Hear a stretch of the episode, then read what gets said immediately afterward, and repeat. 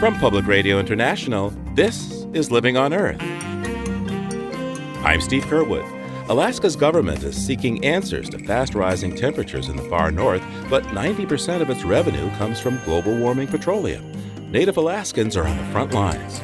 Native peoples live along our coasts in the most verdant and productive areas of our state, but we have coastal erosion in the Arctic, so fall storms are uh, causing significant damage along our rivers, and so they or we are heavily impacted by climate change. Also, national wildlife refuges at risk from chemicals. Nearly a half a million pounds of toxic pesticides were being dumped onto U.S. national wildlife refuges for agricultural purposes. These include dicamba, glyphosate, 2,4-D, and a pesticide known as paraquat dichloride. That and more this week on Living on Earth. Stick around. From PRI and the Jennifer and Ted Stanley studios at the University of Massachusetts Boston, this is Living on Earth. I'm Steve Curwood. The human dilemma of climate change is front and center in Alaska. The far north is warming much faster than the rest of the world, melting permafrost and forcing coastal Alaskans to retreat from the sea. Yet nine out of every $10 in state coffers come from the North Slope production of petroleum, which accelerates climate disruption as it's burned. In an effort to build consensus to address this dilemma, Governor Bill Walker created the Climate Action for Alaska Leadership Team with Lieutenant Governor Byron Mallott as its chair. Mr. Mallott is also a Tlingit clan leader in southeast Alaska. He joins us now. Welcome to Living on Earth. Thank you so much. Briefly tell us what are some of the ways that climate change is having an impact on Alaska? I spent personally many summers as a commercial fisherman out of my village of Yakutat. It's uh, right on the Gulf of Alaska. But my oldest son is a commercial fisherman now and he has fished commercially since he was 18 years old. And he said to me, Dad, I am uncomfortable, sometimes even fearful being on the ocean now because so much has changed. He said the weather has changed, the the movement of salmon and halibut that I fish, the timing is different than they used to be. And so our life is changing. We had in the Gulf of Alaska two years ago a very warm, discrete body of water that folks called the blob. And it caused the codfish, which had been in the Gulf of Alaskan waters uh, forever, to essentially lose 70% of its biomass. And cod fishing in Alaska was substantially decreased. These are indicators of a changing ocean for sure. And so we have coastal issues. We have in, in our Arctic areas uh, permafrost, which is melting. We have a lot of change taking place. So, um, uh, how does climate change affect indigenous communities in Alaska? Tell me some of the ways. Right. Native peoples live along our coasts. They live in the most verdant and productive areas of our state. And so they or we are heavily impacted by climate change. We have coastal erosion in the Arctic where ice is not shore bound in the way that it used to be. So fall storms are uh, causing significant erosion and damage.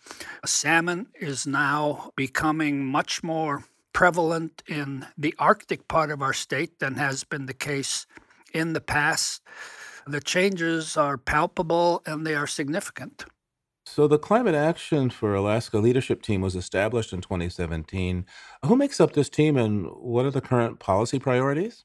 When the governor and I determined that it was time for Alaska to stand up its own climate change initiative, we believe that all of the residents of Alaska and their institutions, their communities, their leadership needed a voice in this dialogue and in the creation of the policies that will drive our response to climate change. And so the makeup of the CALT, as we call it, is uh, statewide. It is very broad based. It includes all of the economic and social and leadership and institutional sectors of our state. The governor was particularly anxious that the youth have a voice. So we have two discrete youth members of the uh, CALT, and we want the dialogue and we want the decisions that are made to be the result of a very broad based conversation across our state about the issues of climate change. Now, it'll be a few more months before you're ready with a report from your work with the leadership team, uh, but what's your best guess right now as to some of the responses that are likely to be in that report? we will definitely have policy recommendations and action steps identified to strengthen the transition from a fossil fuel based economy to a renewable energy future.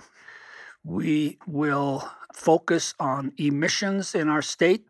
The entire population of our state is roughly three quarters of a million people, the size of a medium sized city anywhere else in our country. We have a very small industrial base. And so our emissions are but a minuscule fraction of the total, but we will identify how we as communities, as a state, and as individuals can take proactive steps to reduce the emissions I met, for example, with a group of youth, and they inspired me to utter that my next vehicle will be an electric vehicle. It was it was nothing that I had planned prior to that time, but now I have an obligation, and I feel good about it. Indeed. Now, the impact on the climate around the world from Alaska is not so much about what you do at home regarding your emissions, but all the oil that you sell into the world market. I believe more than a million barrels a day come out of North Slope, and and why do you support opening the Arctic National Wildlife Refuge to oil and gas exploration that is even more oil? Surely some would criticize this position as being at odds with some of the goals you would like to achieve with your climate plan. Certainly, but we have, it is likely, and this is speculation, at least a quarter century of continuing to use petroleum at roughly the levels that we do now, followed by a weaning away during that period of time for national security purposes, for uh, meeting market purposes, for revenue purposes for our state. And we think that for many reasons that it makes sense. We also know that we are moving on the North Slope to a future in which the production of natural gas will be as important as oil and the movement of natural gas to market. We are seven days by ship from China, for example, and the opportunity to take gas to market in China will significantly reduce their emissions. So we think that the opportunities are there that they are responsible and that we can both move to a future of renewable energy while meeting our fossil fuel energy today. By the way, what is the state of renewables in Alaska and how do they figure into your proposal? About a quarter of Alaska's energy now comes from renewable resources, wind, hydro, if you remove hydro, which is not considered a renewable resource, uh, at least under federal definition, our renewable resource energy use is roughly 10%. We will have goals in our plan that is presented to the governor to uh, continue to increase the development of renewable energy resources. We are a vast land here in Alaska, and we have significant opportunity to do so. So, your peoples are the oldest on this continent, and uh, what do you think that Native peoples can tell the rest of us about how to deal with climate? I think that because it is First Peoples, Indigenous peoples, that live in areas that are heavily climate change impacted as we speak. I am advocating and working with a group of Pacific and now Canadian First Nations uh, peoples to create an Indigenous climate change alliance that would allow Indigenous people, First Peoples, to create our own voice in the climate change discussion going forward because that is critical both to us and I think that we can bring something meaningful to the rest of the world.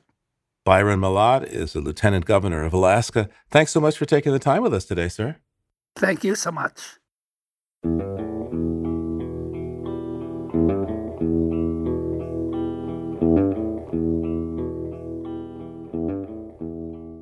Another source of risk in Alaska is mining. The most recent toxic release inventory of the EPA lists Kotzebue, Alaska, as the worst industrially polluted town in the U.S. Its 3,200 residents are annually assaulted by more than 750 million pounds of toxics, including lead, cadmium, and mercury.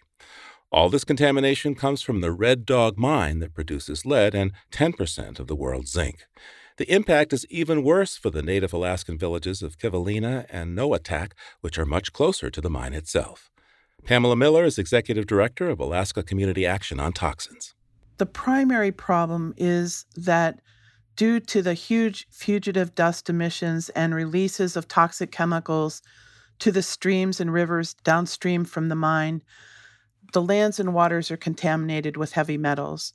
And these are lands that have been used for generations by the native communities in that region for subsistence.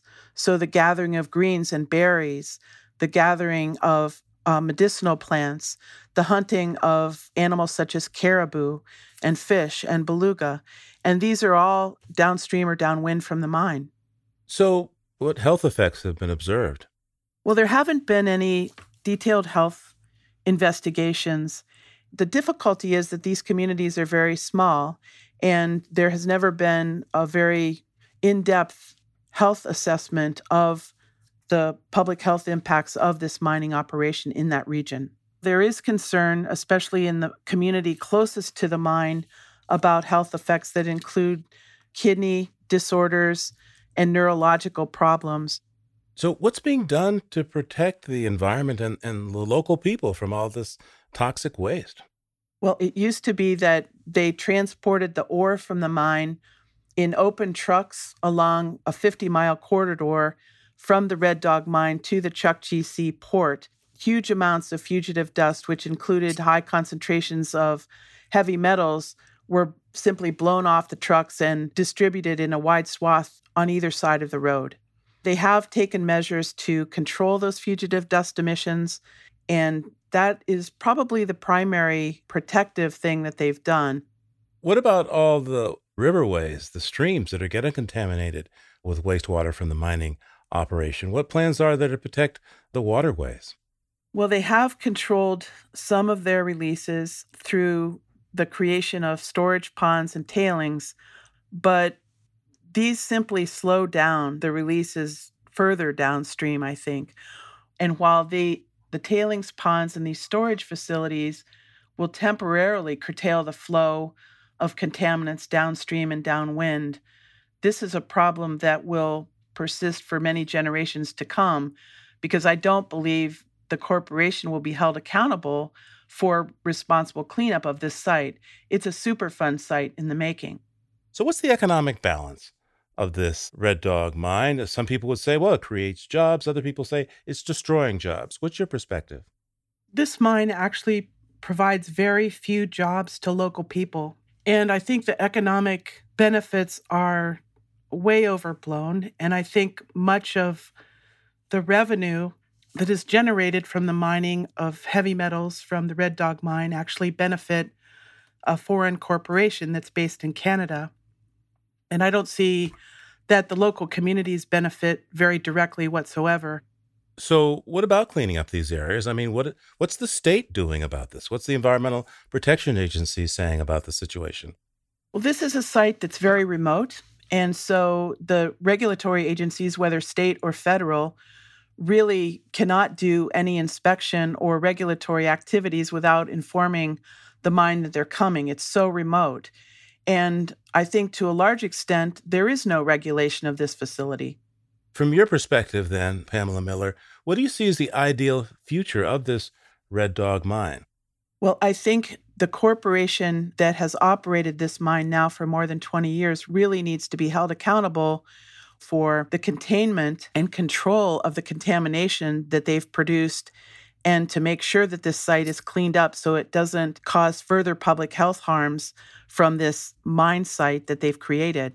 How long have you been working on this project and what gives you hope that something can be done for the people as well as the wildlife and the environment there to at least mitigate these large toxic effects from the Red Dog mine?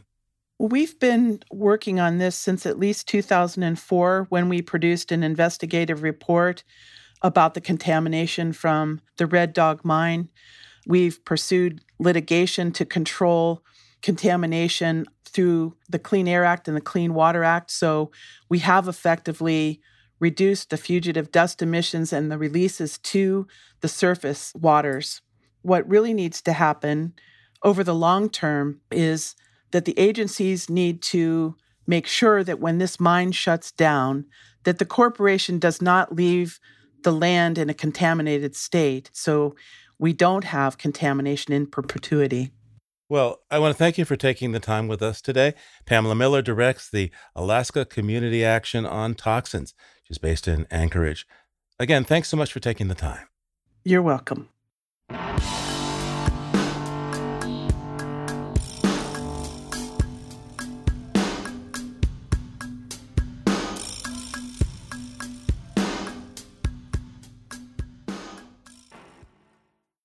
If you like what you hear on Living on Earth, please join us with a gift of $5 or more.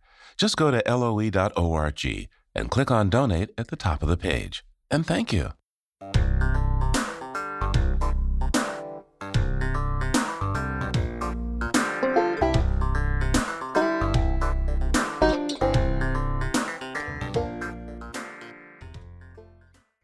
Let's check in with Peter Dykstra now. Peter's an editor with Environmental Health News at ehn.org and dailyclimate.org uh, down there in Atlanta, Georgia. Tell us what's going on beyond the headlines. Hi, Steve. Greetings from the South, where the news is that seafood is moving north, at least in this hemisphere, as a result of warming waters. We've heard that lobsters are beginning to vacate uh, Long Island Sound and the shores of southern New England. It's having an impact on the industry there. The similar news from Alaska, where salmon are not being found in some of the places where they're traditionally fished. But here's one from the East Coast that could result in some serious conflict. There are fish pursued by both commercial and sport fishermen like black sea bass and summer flounder, also known as fluke, uh, that are beginning to vanish and move north from places like North Carolina. North Carolina fishermen, in turn, are showing up off New Jersey where they're still plentiful. There's potential for conflict with Jersey fishermen, and those uh, North Carolina fishermen are burning more fuel just to get to their catch. Yeah, you know, I don't think I'd want to mess with a New Jersey fisherman trying to muscle in on his or her territory. Hey, what else do you have for us? Uh, here's one that's a little complicated. The largest solar farm in the state of Kentucky's history is being stalled by a cleanup that's also stalled of a mountaintop removal site in Appalachia. I can understand that. Mountaintop removal is like strip mining on steroids. They just come in and blow everything up. It makes a heck of a mess. It could take years to clean that up. And when it's cleaned up, it's not necessarily clean and it's nothing like the previous mountain ecosystem that was there. The site is owned by Kentucky Fuel that's uh, run by the family of Jim Justice, the governor of the neighboring state of West Virginia. Uh, they've taken the state of Kentucky to court over the cleanup, saying in order to clean up this site and enable a solar farm to be built next to it, they will have to go dig more coal to make money to do the cleanup. Kentucky Fuel? I, I thought it was Kentucky Fried Chicken. Kentucky Fried Climate? Oh, yeah, I guess maybe that's what's happening. Um, all right, let's look in the history vaults now. What do you have for us today? Let's go back to June 1st, 1988, almost exactly 30 years ago. Uh, zebra mussels were found for the first time in the Great Lakes system, specifically in Lake St. Clair, that's the smaller lake between Lake Huron and Lake Erie near the cities of Detroit, Michigan, and Windsor, Ontario. And zebra mussels, I mean, they may be tiny, but they're a big problem if, like, you have a, a water supply for a city or you have a factory or, or a, a power plant. They clog up the intake pipes of those things and they go everywhere. Right. The zebra mussels are native to the Caspian Sea. Uh, they, of course, hitched a ride over here on uh, on the hulls of freighters and other ships. They're a major nuisance species and potentially could affect other areas, not just the Great Lakes.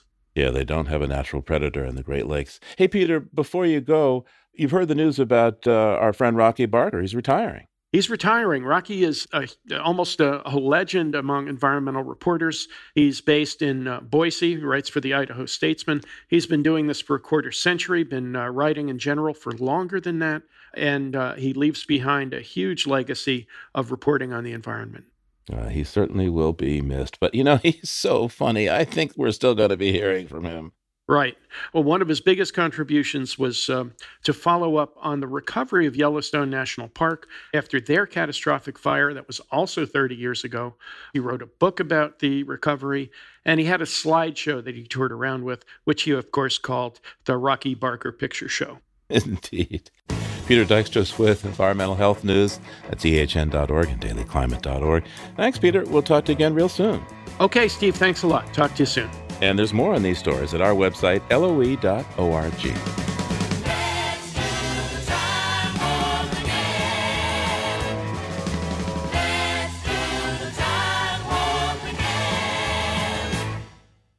Summer can be an excellent time to get outside and visit the vast American network of parks, monuments, and wildlife refuges. The national parks and monuments often offer amenities from lodging and restaurants to guided tours and friendly docents, while the national wildlife refuges tend to be simpler affairs with basic trails and waterways. And there are a lot of them some 562 national wildlife refuges cover more than 150 million acres across the country, with some areas completely off limits to humans and other zones open for hunting and fishing. A number of national wildlife refuges also allow commercial agriculture.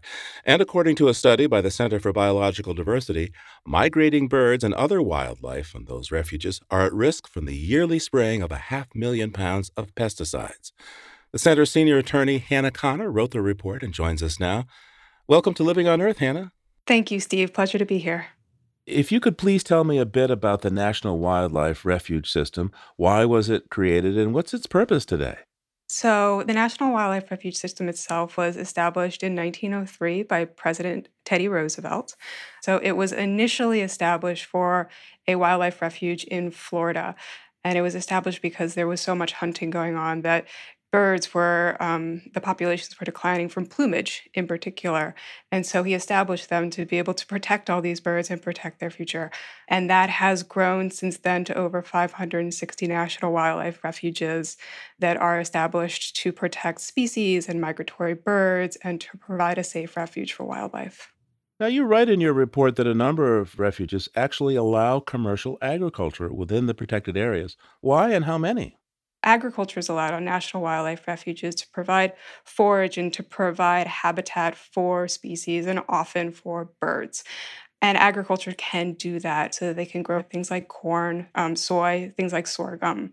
And those crops come along with a lot of pesticide use. Nearly a half a million pounds of toxic pesticides were being dumped onto U.S. national wildlife refuges for agricultural purposes. And every region except for Region 7, which is Alaska, allows for it. Tell me a bit about the specific chemicals that are often used and the scale of their use on the National Wildlife Refuges. These pesticides include some very problematic and really well known pesticides, including dicamba, glyphosate, 2,4-D, and a pesticide known as paraquat dichloride. We saw that in 2016, more than 116,000 pounds of glyphosate were applied to agricultural lands in national wildlife refuges.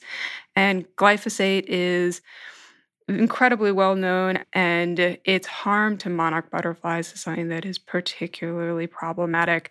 It kills milkweed, which monarchs depend on for their lives.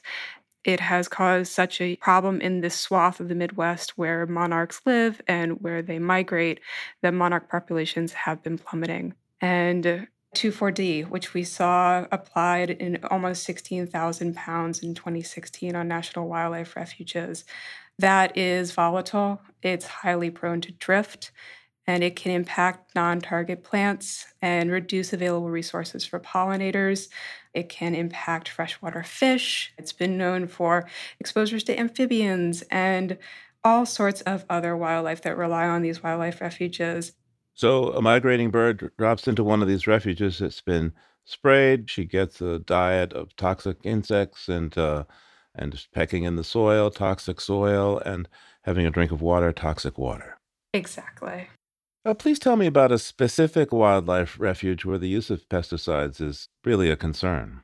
So, one of the wildlife refuges that we looked at is called the Wheeler National Wildlife Refuge Complex, and it is in Alabama. And the Wheeler Complex is composed of the Wheeler, Key Cave, Fern Valley, Sauta Cave, Watercress Darter, and Cahaba River National Wildlife Refuges. And they use a significant amount of pesticides on both the Wheeler National Wildlife Refuge and Key Cave. Not only is this refuge important, incredibly important for migratory birds, but Key Cave itself was a refuge that was founded for the purpose of preservation of a species called the Alabama cavefish. Uh, the only place the Alabama cavefish is known to exist is in underground pools in the Key Cave National Wildlife Refuge. If you say this wildlife refuge in Alabama uh, has a fair amount of chemical usage, there are a lot of migrating birds that make that long journey across the Gulf of Mexico and are looking to touch down in, in Alabama. There absolutely are. And for Wheeler, for example, it's actually well known as being a touchdown point for uh, whooping cranes in particular. And because there has been so much development and so much loss of habitat within that corridor, it has become increasingly important to their migration and to their ability to get from point A to point B. And if they can't healthfully use the Wheeler National Wildlife Refuge, not only does the refuge lose its purpose, but it also can severely affect their health and their ability to take refuge and take a break from their flight patterns and continue on.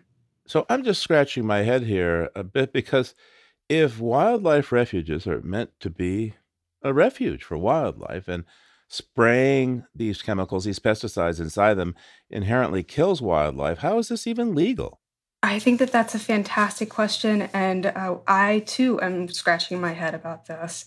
Universally, we've seen that people are shocked with these fact, facts. And one of the reasons that it is so shocking is that, especially combined with the missing of the refuge system, you know, which is for the conservation and protection of wildlife, the cause for concern is just so obvious.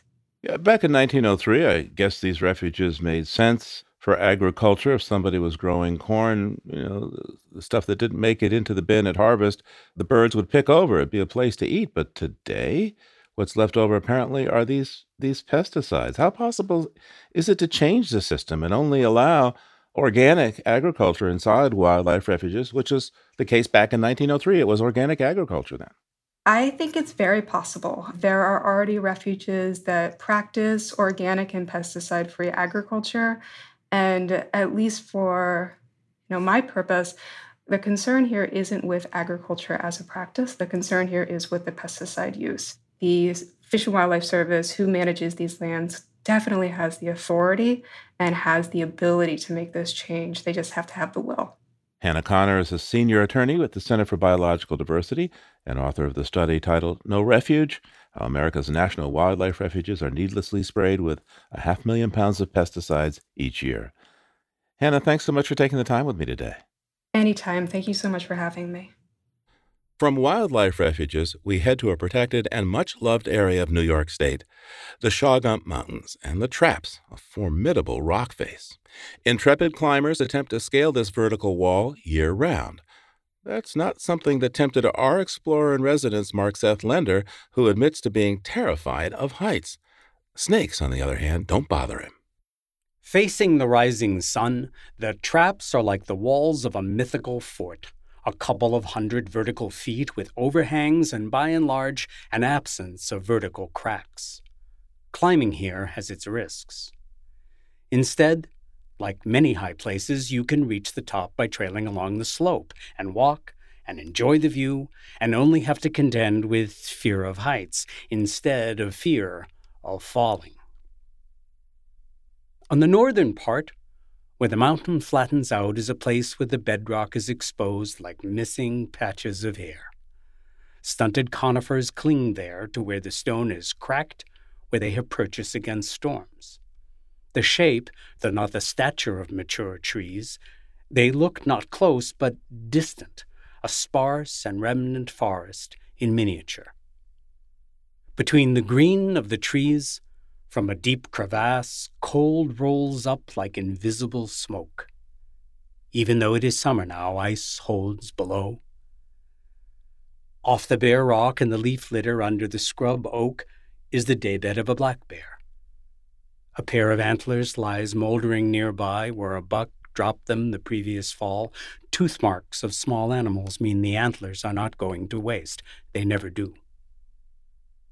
Through the oaks and the bigger pines, and still higher on the ridge, again the mountain is scraped clean. The clean place ends in another cliff, this one looking west.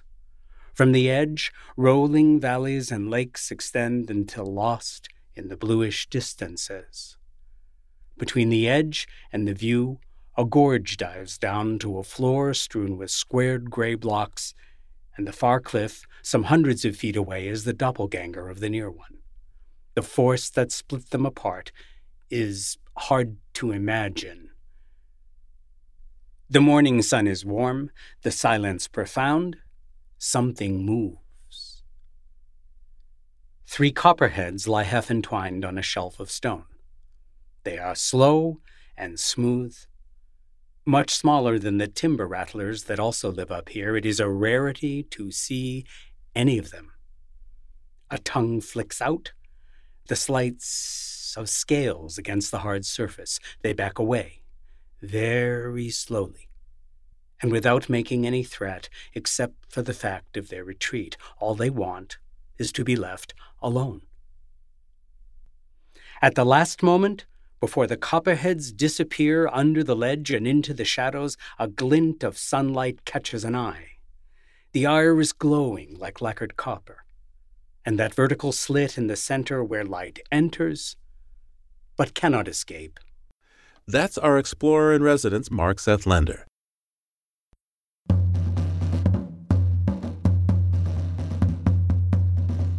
Coming up, race and public beaches. That's just ahead here on Living on Earth. Stay tuned. Support for Living on Earth comes from the Gordon and Betty Moore Foundation and from a friend of Sailors for the Sea, working with boaters to restore ocean health. It's Living on Earth. I'm Steve Curwood. Back in 1959, a physician in Biloxi, Mississippi, led a group of black people onto a segregated beach to protest discrimination. The protesters were repulsed by white homeowners and the police, but the Wade In, as it was dubbed, became part of the civil rights movement not only in the Deep South, but also in the North. Connecticut and other northern states also had a long history of wealthy white folks barring people of color and the less affluent from their sandy shorelines. So in the 1960s, the Connecticut beaches on Long Island Sound became the target of wade ins, often led by activist Ned Coll. Historian Andrew Kahrl has written a book titled Free the Beaches The Story of Ned Coll and the Battle for America's Most Exclusive Shoreline.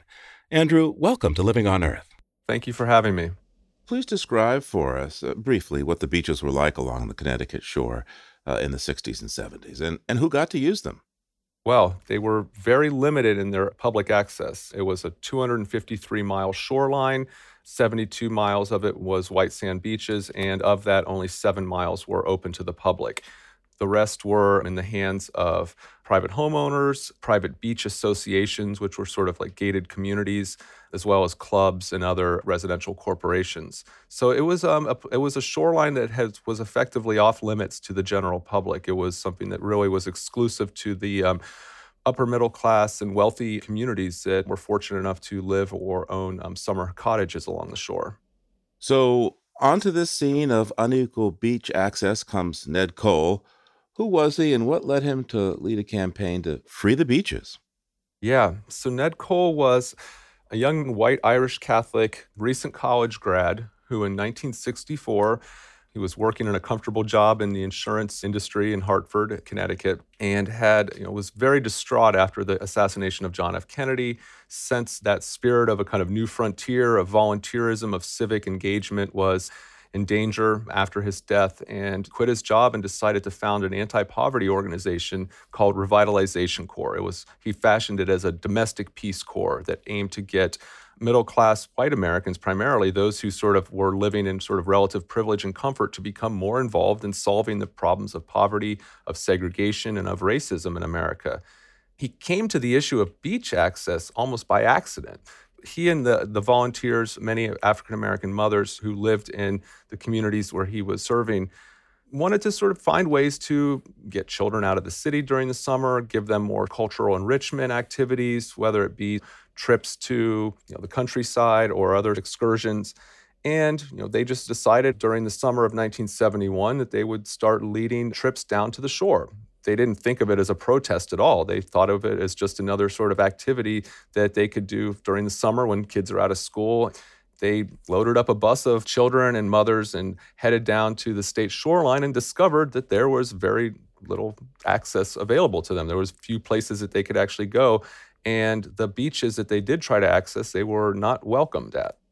Hey, remind us how much access that poor black kids growing up in public housing in the 60s and 70s had to places where they could play or cool off on hot summer days there in Connecticut, whether it's Bridgeport or Hartford mm-hmm. or whatever. No, this was a real serious issue. I mean, you know, this was something I talked a lot about in the book is how you know, the summer season really brought a whole host of injustices and deprivations into focus. And it was oftentimes as a result of, of tragedy. There was a shockingly high number of children in cities like Hartford and Harlem and, and many cities across the country that would, would drown each summer, oftentimes you know, playing in unsupervised bodies of water. And they were there because there was few other options available. This was something that the Kerner Commission, which studied civil disorder in the 1960s and looked to sort of understand the, the roots of African American unrest, found that in fact, you know, recreation and the sort of lack of decent and safe places of recreation um, ranked very high on the list of African American grievances in some of the cities that were racked by violence um, during these years. What did the law say about the public right to access the beach, and where did the idea that beaches belong to everyone come from originally?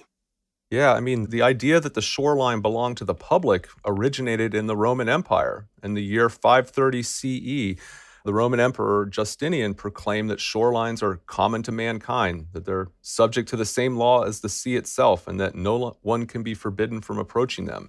This idea, which later became known as the public trust doctrine, you know, has deep, deep roots in Western law. It was formed the basis of English common law you know, this notion that beaches were public land, and then it became part of American common law with the founding of the republic. So this notion that beaches are public property has deep, deep roots in American law. So Ned Coll begins really a campaign to free the beaches. And he takes this busload of, of kids and mothers down to the shore, and there's not a lot of access. What's the turning point when he decides, hey, I need to make this a cause? Yeah, no, it really, I think you can sort of date it back to that summer of 1971 when they went to the town of Old Lyme, Connecticut, which was one of the many um, old, upper middle class, wealthier communities along the shore, and were greeted very hostily by the homeowners who felt as if you know this was their private beach this was a you know he they were trying to sort of access a what was a, a private beach association's shoreline the sort of anger and hostility that greeted him really unnerved him and woke him up to some of the realities of, of racism in these places that had not really been on their radar. I mean, these are isolated, you know, small sort of little summer enclaves of people of sort of great privilege. And it turned his attention to seeking to first engage with uh, these communities. And as they became increasingly resistant and hostile to his very presence, seeking to sort of you know, protest and draw attention to this issue. There's a passage from your book that describes one of his demos, if you could call that. It's an mm-hmm. amphibious mm-hmm. invasion uh, of one of these beaches. Uh, could you please read from your book there? I think it's page 187. Yeah, sure. On the ride to the shore, the kids could barely contain their excitement. It would be a 4th of July to remember. As the Long Island Sound came into view, the vans pulled into the boat landing, located next to the private club whose festivities they would soon be crashing. Ned and one of his assistants leapt out of the van and began unfastening the boats from the roof and dropping them into the water. Someone else hung a ladder off the pier. Once everything was in place, Ned and volunteers scurried down the ladder and into the boats The children strapped on their life jackets, climbed aboard the vessels, and headed out to sea. On the shore, members of the exclusive Madison Beach Club, who underwent a rigorous vetting process and paid a $300 annual membership for days like this, were trickling out onto the beach and planting themselves underneath one of the club's neatly arranged green umbrellas. Just before noon, three boats appeared, all headed toward the club's shore. Ned, with an American flag attached to a pole, leapt off the bow and began marching, MacArthur esque, toward the beach. Stopping just before he reached the dry sand, he shouted, Happy Fourth of July, everyone, and defiantly planted the flag in the sand. Moments later, a plane began circling overhead, carrying a banner that read, Free America's Beaches. Club members stared in disbelief. This was an ambush. Parents scooped their children off the beach and made a hasty retreat to the clubhouse. Sounds like those folks were scared. Yeah. In a sense, it was kind of unlike anything they'd ever seen before because you know, the shoreline in many of these towns had been so effective in limiting public access. And not just limiting public access to the beach, but also sort of limiting diversity within their communities. I mean, one of the things that I talk a lot about in the book is the way that many of these towns had enacted exclusionary zoning ordinances that prevented low income housing or, or, really sort of prevented anyone below a certain income level from being able to live in these towns. So these were, you know, virtually all white and very sort of class homogenous as well. So the very presence of a busload of, of children from inner city Hartford was unthinkable for them. The one thing that I think that really sort of stood out to me, especially as someone who had previously studied desegregation of shorelines in the South during the civil rights movement at a time where there was horrific violence characterized by you know, efforts to desegregate beaches, you know, wade-ins that took place where mobs of, of, of white segregationists would come out into the water with baseball bats and tire irons and violence would sort of erupt here, in these sort of very Tony, you know, well to do communities, oftentimes the response was to simply sort of retreat to the clubhouse, remove their children. And that was really one of the saddest things is that, that you know, white and black children would be playing together here in the, on the shore, and parents would grab their, you know, their children and sort of take them away as if, you know, that this was some sort of threat to them. At first, they sort of reacted with a degree of shock and then anger and hostility as they realized that Ned wasn't coming there seeking permission. They were coming there as asserting their right to access this beach whenever they pleased. Now, after a while, of course, there's litigation, and uh, the advocates for freeing the beaches move ahead in many cases in court. What stands out as most significant among those cases? The protests that Ned Coll and, and, and others were waging in, in Connecticut dovetailed with this open beaches movement, which was really national in scope. And from 1970 to 1980, there were over 150 beach access cases heard in state and local courts. That's up from 10 the previous decade. One of the issues that many of these cases challenged was the right of local communities that had accepted substantial amounts of state and federal tax dollars to help build and enhance their shorelines whether they could limit access to residents only when it was really everyone who would help to pay for these facilities. Now, the interesting thing that happened in Connecticut was the way that very wealthy towns like Greenwich and Madison interpreted these cases was to say, well, the solution for us is to never accept state or federal tax dollars. And they were wealthy enough that they could do that. And so Greenwich, um, in particular, developed almost a phobia of any outside funding that was being dangled before them, fearing as if it would be some sort of poison chalice that um, would then lead them into court. You write that uh, when some of these communities were forced to open up their shorelines, quote, to the public, that they found some rather ingenious ways to, and I say that uh, in the diabolical sense of the word, mm-hmm. uh, to nonetheless keep people out. Can you give me some examples? Yeah. So in 2001, the state of Connecticut, um, the, the state Supreme Court declared that um, the restrictions that Greenwich and many other communities were using that explicitly barred non residents from accessing their shorelines was unconstitutional. So at that point, you know, legally the beaches were open to everyone. But towns were finding new ways to sort of get around this. And so it could either be through very limited parking access or or say having parking lots that only residents could park in. Selling beach passes in a way that was made it very difficult for non-residents to actually purchase them. But oftentimes, in, on this issue in particular, there was a real effort to distance. You know, these communities really stressed that their beach access policies had nothing to do with race. It was simply a matter of private property rights, of the rights of local communities to limit access to residents only, and even went so far oftentimes in a very cynical way, to claim that they were restricting access out of environmental concerns, that they were fearing that if they let anyone onto the shores, then the shores themselves would be harmed. So, you know, basically, nature designed the beaches, the coastal areas, to be dynamic. Uh, mm-hmm. Uh, that uh, at times the coastline would recede, at other times it would advance. What has all this privatization of beaches done for our ecology, do you think, and the lesson we might be able to learn? Yeah, you're absolutely right. I mean, beaches exist in a state of dynamic equilibrium. They're in constant motion. They um, resist any attempt to sort of stabilize. And yet, that is sort of the story of coastal America in, the 20th century was this constant effort to try to sort of hold beaches in place, whether it be through seawalls, beach nourishment projects. I mean, we spend millions of dollars a year pumping sand onto shorelines in the interest of sort of making them attractive to um, vacationers or to you know, homeowners. And yet, much of this not only sort of is oftentimes quite literally washed out to sea when a storm hits, but uh, um, as well makes the sort of problems that sea level rise poses all the more daunting and pushes us further away from a more um, sensible and more sustainable relationship with these very fragile stretches of land.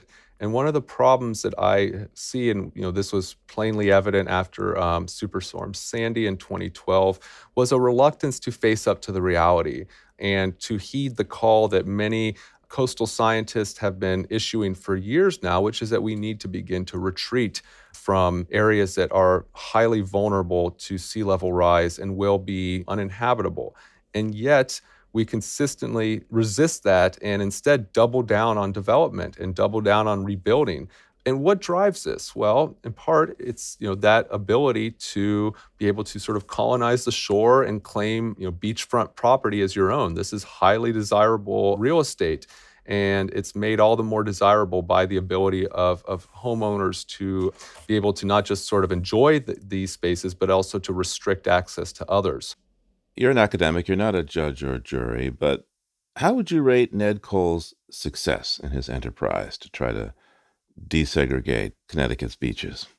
Well, I think it's undeniable that the activism that he engaged in in the 1970s raised awareness of not just the issue of beach access, but of a larger set of inequalities that were shaping life in the Northeast and across the country. For a time, Revitalization Corps was really truly national in scope. It spawned hundreds of volunteers, dozens of chapters across the country you know, people really were drawn to his spirit of civic engagement and, and sort of you know, local activism. But ultimately, it struggled to make long term gains because of Ned's reluctance to sort of work with others and to sort of partner with other organizations and to really put in place an infrastructure that would allow communities to organize themselves. And because he was so single minded in his focus and so adamant in his beliefs and the issues that he cared deeply about, that it was oftentimes sort of his way or the highway. Now, that said, uh, the gains that have been made um, with regard to public beach access are you know, significant. I think that you know the the decision in 2001 um, by the Connecticut Supreme Court that opened up the state's shoreline to the public could not have been possible were it not for the activism of Ned Coll in the 1970s. But um, we still see across America this steady trend toward um, closing off public access and of increased a sort of retreat amongst many Americans into private spaces. And that really poses a threat to our democracy as a whole. I mean, I sort of, as I argue in the book, I mean, public space plays a very uh, essential role in a democratic society. These are sort of places where people you know, of different backgrounds, races, and ethnicities and income levels can come into contact with each other and really, in the process, learn how to get along. And when we don't have that, it leads toward increased polarization, um, increased division, increased parochialism. And I think the cause that he was championing is an important one. It still remains very much with us today. Andrew Kahrl teaches history and African American studies at the University of Virginia. His book is called Free the Beaches. Thanks so much for taking the time with us today. Thank you for having me.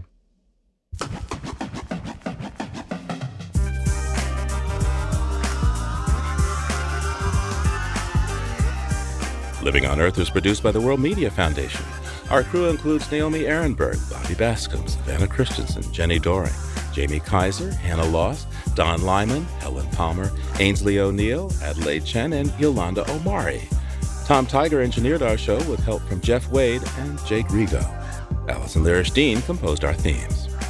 You can hear us anytime at LOE.org and like us, please, on our Facebook page, PRI's Living on Earth. And we tweet from at Living on Earth. I'm Steve Curwood. Thanks for listening. Funding for Living on Earth comes from you, our listeners, and from the University of Massachusetts Boston, in association with its School for the Environment, developing the next generation of environmental leaders, and from the Grantham Foundation for the Protection of the Environment, supporting strategic communications and collaboration in solving the world's most pressing environmental problems. Support also comes from the Energy Foundation, serving the public interest by helping to build a strong, clean energy economy, and from Solar City, America's solar power provider. Solar City is dedicated to revolutionizing the way energy is delivered by giving customers a renewable alternative to fossil fuels. Information at 888 997 1703. That's 888 997 1703. PRI, Public Radio International.